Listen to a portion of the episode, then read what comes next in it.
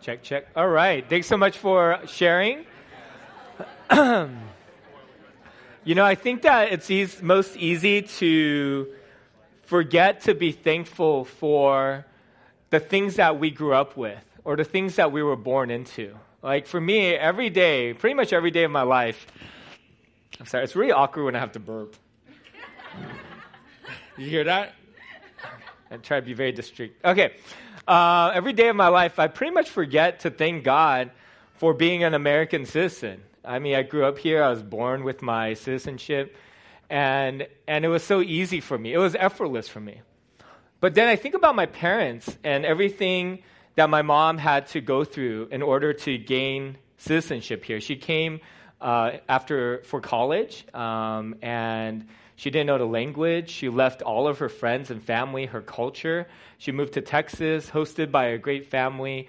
But when she was in class, she would have to look up every single word in the dictionary to try to understand uh, how to read her textbooks, how to pass her classes, and just how difficult it was to go from there to landing a job to getting uh, citizenship. I mean, I don't think there's a there's too many days where she forgets that journey and how hard it, it was.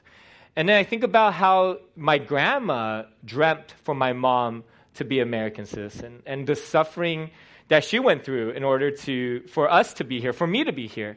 Um, that was the big dream for her. She would wash clothes uh, for her neighbors to save up probably pennies or even quarters in, in U.S. currency in order to save enough for a plane ticket. And back then, planes were ridiculously expensive.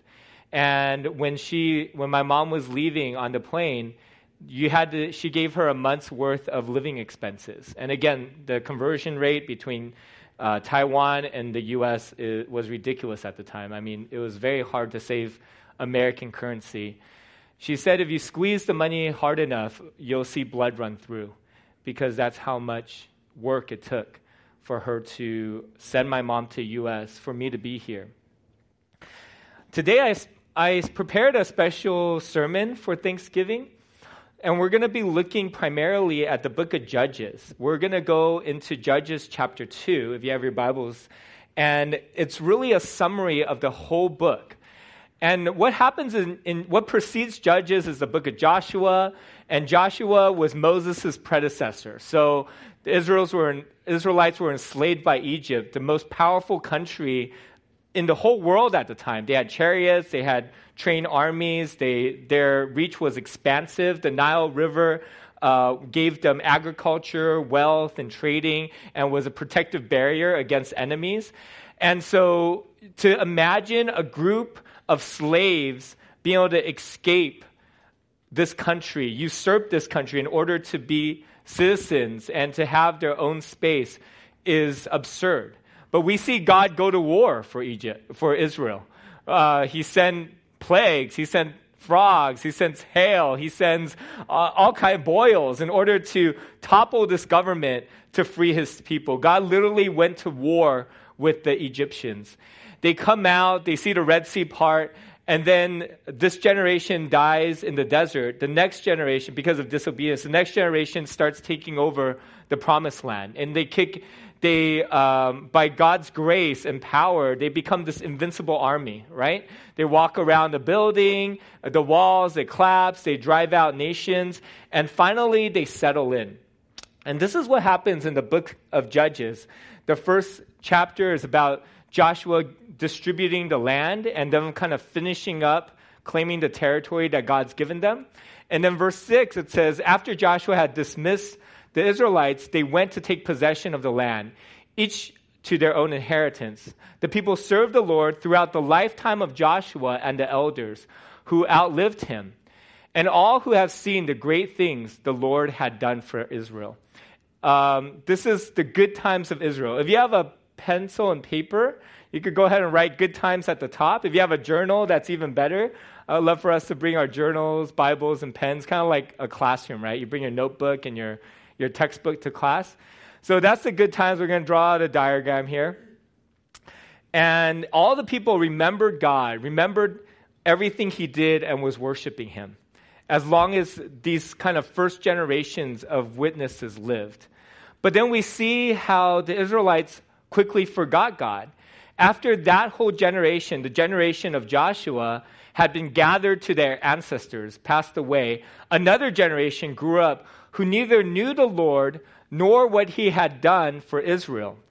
Then the Lord, then the Israelites did evil in the eyes of the Lord and served the Baals. The Baals are basically any other idol, uh, idols or gods that they worshipped besides Yahweh.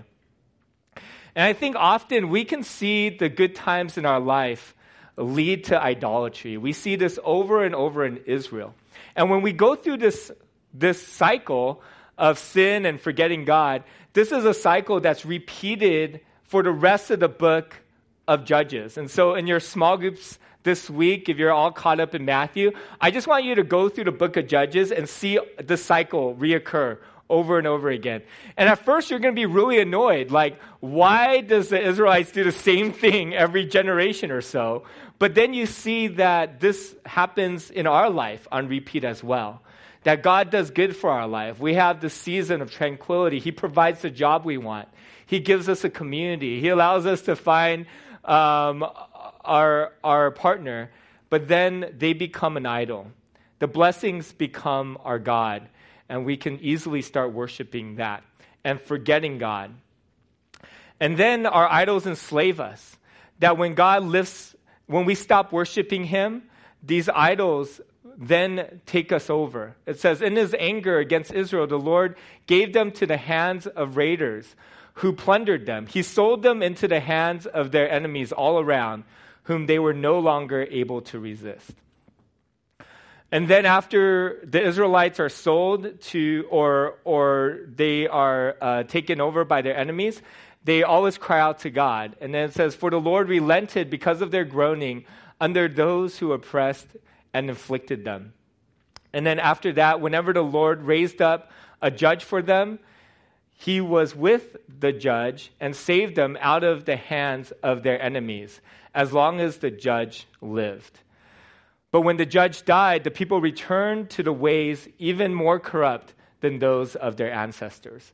And so, again, you have this cycle, and um, like all of these different judges, uh, these people, they, it says in the book of Judges, for 40 years they were at peace. For 60 years they were at peace. But next section, they forgot God. They did evil in the sight of God. Next section, armies invaded them. Next section, they cried out to the Lord. And it's really interesting to see the Lord's response after they cry out every time. Uh, I think there, there are these moments where you see God's great compassion, where it says that He could bear their suffering no longer. And, and you, or the, the cries of the people reached Him. And you see God again respond. He would send a deliverer um, like Gideon to, to be this hero to free them. And then they would have peace for a while, and then they would forget God. And I wonder if we've seen this cycle in our lives in, in really explicit ways. Maybe you struggle with um, bulimia or eating disorder. Maybe you struggle with image management. Maybe you struggle with uh, sexual addiction. And things are okay for a while, but then you kind of forget God. You, you don't reach out to Him. Um, and, and you become complacent in your relationship with Him. And then you fall into sin and at first, sin is awesome, but then you see it oppress you, and you feel the guilt and shame. And then we cry out to God, and He forgives us, He restores us, He redeems us, and then we go into good times again, but then we end up sinning again. Anyone can relate to that? Um, and then I think, so I think there's those really explicit sins, but I, what I feel like is more dangerous at times are these cycles when it's not as explicit when it's things that are, blessing and good in our life, but again, they distract us from God. So maybe God gives us a great job and we were suffering. We, we were worried about rent. And so we went to Him and we asked Him, Lord, provide for us. And He gave us an amazing job, but then we just got caught up in building wealth and we forget that it was His hand that gave it to us, so we overwork and then we forget God. But then after a while, the job starts to hurt different things in our life. And we cry out to Him and He delivers us, we refocus. Or maybe we lose our job and we cry out to Him and He gives us a new job. Um, or maybe it's pride, maybe it's greed, maybe it's, it's serving the Lord and ministry becomes an idol. I think those idols that are more subversive are dangerous because we don't repent as quickly, because they could go out for years, because no one will call us out on those. So I wonder if, if you have a paper, you should be, please uh, draw this cycle if you, if you can, and then go ahead and write down what your cycle is. Do you have a sin cycle that is immediate and fast and happens every couple weeks because there's a sin you're addicted to? I have those. And is there a sin cycle or idol cycle that is more subversive that maybe you don't notice right away? but you've been caught in. And, and it's something as simple as idolizing your kids or your house or your job, things that people might not call you out on, idolizing community and being accepted. So I would love for us just to kind of make this personal and be able to write out what our cycle is and try to identify this cycle in our lives.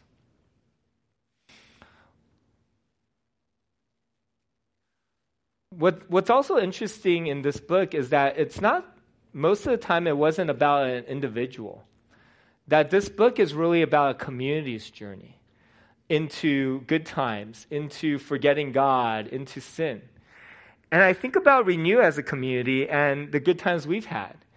Um, a lot of us have found really deep friendships here. We do birthdays together, we travel to different countries together, uh, we're at each other's weddings and and we can hang out like multiple times a week. But I feel like we can also take community, which is one of our greatest strengths, and start to forget God and do evil in the midst of it. We can have community become the idol. And from there, we become insular and we forget to be missional. From there, we um, start to judge people or, or go or start gossiping. And and and or we or we intentionally leave people out. When I think about what it looks like to gossip, which is a little related to my last sermon, I'm going to make a really easy. I'm going to define this really easily. So pretend me and Paul are having a fight or a conflict because I'm mad at him or he's mad at me. I told Nina if Paul or Jonathan's ever mad at me, it's probably my fault because they don't get angry very easily. And so I go ahead and tell Johnny about it. And Johnny tells Jesse and Jube, but Jesse also tells Jube, so she has to hear the story twice. And Jube tells Philip, who tells Benedict, who's a therapist, so he doesn't tell anyone. And, uh, and Philip also tells Jay. I think, in the most simplistic definition of gossip is that all these people are gossiping. like anyone that's not directly involved with the person is gossiping. If you're two or three degrees separated, you're gossiping. And, I, and there's really no reason for you to share about someone else's business when you can't facilitate reconciliation. All right? Um, Johnny, I could be gossiping even if I'm sharing to Johnny. Because if my intention is to slander Paul, is to attack his character, is to bring Johnny on my side so he sees Paul the way I see it, then I am gossiping and slandering Paul. Here's some of Patrick Fisher's quotes Loose lips sink ships, friendships, right? So when we go ahead and tell other people um, about someone else's stuff, friendships are fragile. You know, when I think about oppression and slavery, I know that there's people who should be here who aren't because we violated Patrick's principle. Um, I remember in eighth grade, or maybe in college, freshman year of college, I told this girl told me who she liked, and I told the guy, and then he, like somehow she found out, which always happens, by the way. You should assume that one of these people is going to tell Paul. Anyways, um, and she asked me, "Did you tell him?" And I was like devastated. I thought our friendship was over, and so I wanted to lie, but I confessed and she forgave me. And from that day, I realized that loose lips sink friendships, and I'm a much better secret keeper than I was back then. And also, Patrick asked, Why are you telling me this? And I think you can ask that in a humble way, but it's a really important question to ask. Like, by you telling me this, does it facilitate reconciliation? Or does it facilitate uh, slander and, um, and me judging this person and greater division? And so, why are you telling me this? Is it, is it going to help these two people get back together? Or are you just gossiping? And there's no reason for us to be third and second and third degree removed and to hear about it, right? There's no reason that that would help me walk towards reconciliation. And so I hope that as a community, when we see gossip and slander really hurting us, like when I think about our problem with the facility, I prayed for this as much as I prayed for the facility. I think that's how serious it is. And we we cry out to God as a community and ask Him to help us. I think it looks like us being more like Paul than Wilson, right? Who shares with his very wise wife, Tiffany, and then talks to Jonathan Whitmore about it, who facilitates some type of reconciliation. When we think about the cycle, we can go through it again and again, or we can walk away. And in the good times, instead of forgetting God, remembering Him. Instead of worshiping other idols, being thankful to the Lord and worshiping Him. I feel like Thanksgiving can be such a realignment of our heart towards God. And when we do this well, what happens is like we can build off of the good times. We can build our families, we can build our communities, we can accomplish things for the Lord. Sin takes us off course from our destiny and our purpose. Sin takes us off course from things that really matter, right? When we forget God, we forget why we're living and what's really important. When we take the good times and we capitalize on them, uh, we get to bless the people around us. Israel had 17 national holidays to remember God. That's like, that's like a national holiday and a half per month. And each one were to be these markers in the ground, these physical actions that brought people toward the Lord in remembering his great work for him, how, how he delivered them through uh, Esther's prayer and confrontation with the king. Or the biggest one was the Passover. They would kill a lamb, but they would also dip their finger in salt water and lick it to remember all of the tears that their ancestors had while in slavery. They would eat these bitter herbs to remember the bitterness of being enslaved. And then they would do this whole process where they walked again through God's deliverance of them in, in uh, bringing them out of Israel. So, what are the rhythms that we've set up in our lives to remember God's work? And, and we have some things there, but does it still hold meaning and, and worship for us? When we take communion, does it still remind us that our Savior died on the cross for our sins? When we look out at Christmas, do the lights remem- remind us that Jesus is the light of the world? Do the trees remind us that He died on a tree to forgive us of our sins? Do the presents remind us of God's greatest gift to us. When we come in on Sunday, are we setting aside work to say, God, I trust you. You're my provider. Do we have, can we have memento, mementos? That, is that a breath? Anyways, uh, mementos that can be physical reminders of God's provision in our life. I remember I didn't have health insurance. Uh, I was I was pretty poor at the time, but this dentist invited me to do like i hadn't seen a dentist for years which made me really happy. And then i go to the dentist i realize i have like i don't know five or six cavities. And he does all the work for me. He drills he stuffs things in he stuffs more things in. And then he gives me the bill and it's uh, $2400 and I was like, I got zero cash on me. you know, like I have a five and some quarters. um, and I was just so worried. I had no insurance. And then he said, This is how much it costs, but I'm going to give it to you for free because I really believe that God wants me to bless you in this way. And I remember I took up uh, that bill and I just put it against my wall for years. And in some of the poorest times in my life, I just looked at that piece of paper as a physical reminder that God's the one who provides for me. I wonder if we could set up things that help us remember God instead of forget Him because our memories are so fragile. Those moments where we prayed and begged Him for something, those moments where we clung on to Him and He came through, have, have those moments slipped away? Or have we gathered those moments to go back and worship, to remind us of how He loves us, how He provides for us, how we're His child? When we forget, we worship idols. When we remember, we worship Him.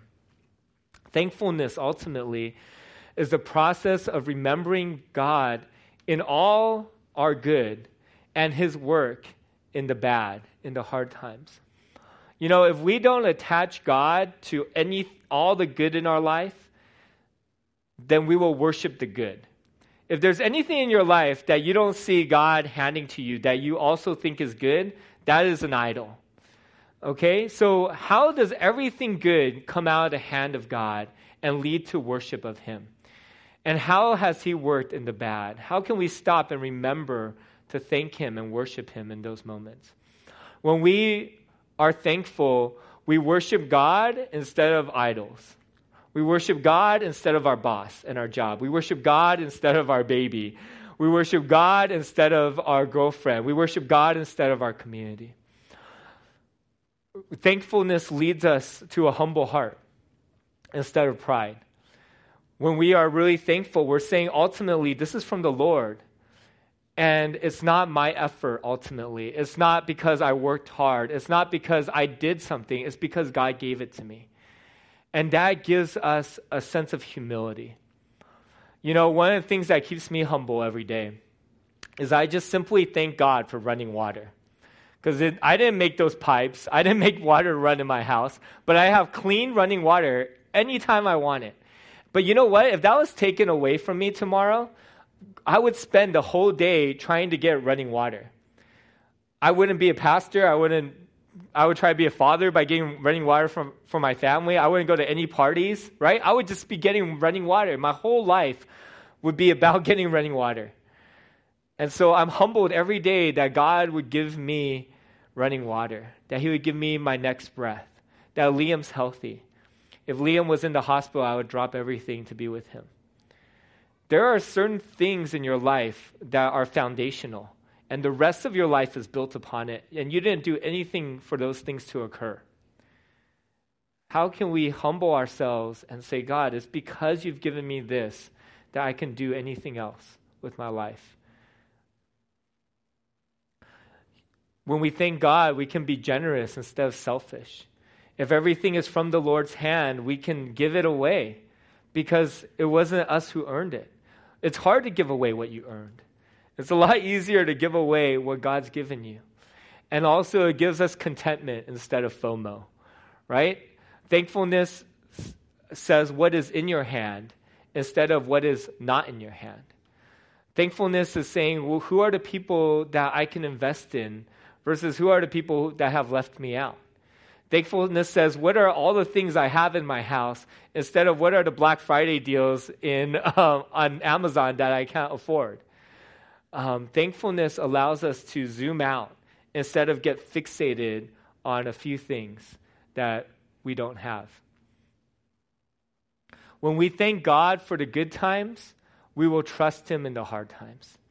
When we thank ourselves in the good times, we will, we will be extremely unpeaceful, and we'll see the shortness of our hands when, when the hard time comes. Um, I've told the story of how we ended up at the Meridian probably 50 times, maybe 100, to all kinds of people. uh, 10 days before our preview service, we had sent out tens of thousands of invitations, and we got kicked out of our old facility. And I was an inch away from a nervous breakdown, but I looked at Katie, my intern at the time, with hope in her eyes, and I was like, You have to be strong for her. I said, Don't worry, Katie. Jesus is sitting on the throne. He has us covered, right? And uh, I, I kind of believed that. And then he drops this facility in our lap, and it was amazing. And I don't, I don't take credit for it. I don't think I've ever taken credit for it. Uh, I've taken credit for other things I shouldn't have, but not this, okay? And that's the story that I tell people, and that's the story in my heart. So when the city said, You guys can't be here anymore, I think our whole leadership team, Paul, Jonathan, Kristen, Tiffany, Nina, said, You know what? We didn't, we didn't get this place on our own. God gave it to us, and He's going to give us another place too. And there was just this sense of peace and trust because we didn't take credit for the good times. We, we gave Him worship. And in the hard times, when things are taken away, we see God behind it.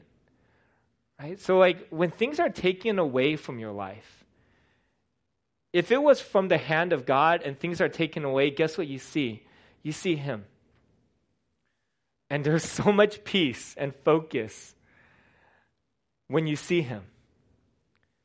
But if you're not thanking God for your job, if you're not thanking God for your health, if you're not thanking God for your community and your friends, and it starts to be shaken or taken, and all that's behind that is emptiness, you're going to be scared, you're going to be anxious, you're going to be horrified. Thank God for everything you have and find in the good times and find His peace. Uh, find His face when things get tough. I wonder how we can thank the Lord and remember Him this morning in a way that breaks our cycle. So when we think about the idols that we set up in our life, when we think about the sin that we wrestle with, how can we worship God and remember Him in a specific way so that we're not going to this idol anymore, so that we're not being enslaved by it, so that we're not having to cry out for deliverance, which is okay because God comes and delivers us? How do we break the cycle through Thanksgiving? And I would love for you to think and share on that. Write that down on your paper or your journal, and then go ahead and pray for each other and take communion together. Let me pray for us. Father, we come to you and um, yeah, I just I just remember um, and I don't remember, which is really sad too, all the things that you've done for this community. And I pray especially for those who feel like they have deep friendships here that they would remember to extend friendship to others because their friendship is here is from you. And I pray for those who are feeling insecure about friendship here that they would see your hand and your face and know that they're okay and that you are the one who satisfies all of our needs. I pray for all the good things in our life that somehow we would see you instead of worshiping those things. And I pray for the hardest moments in our lives.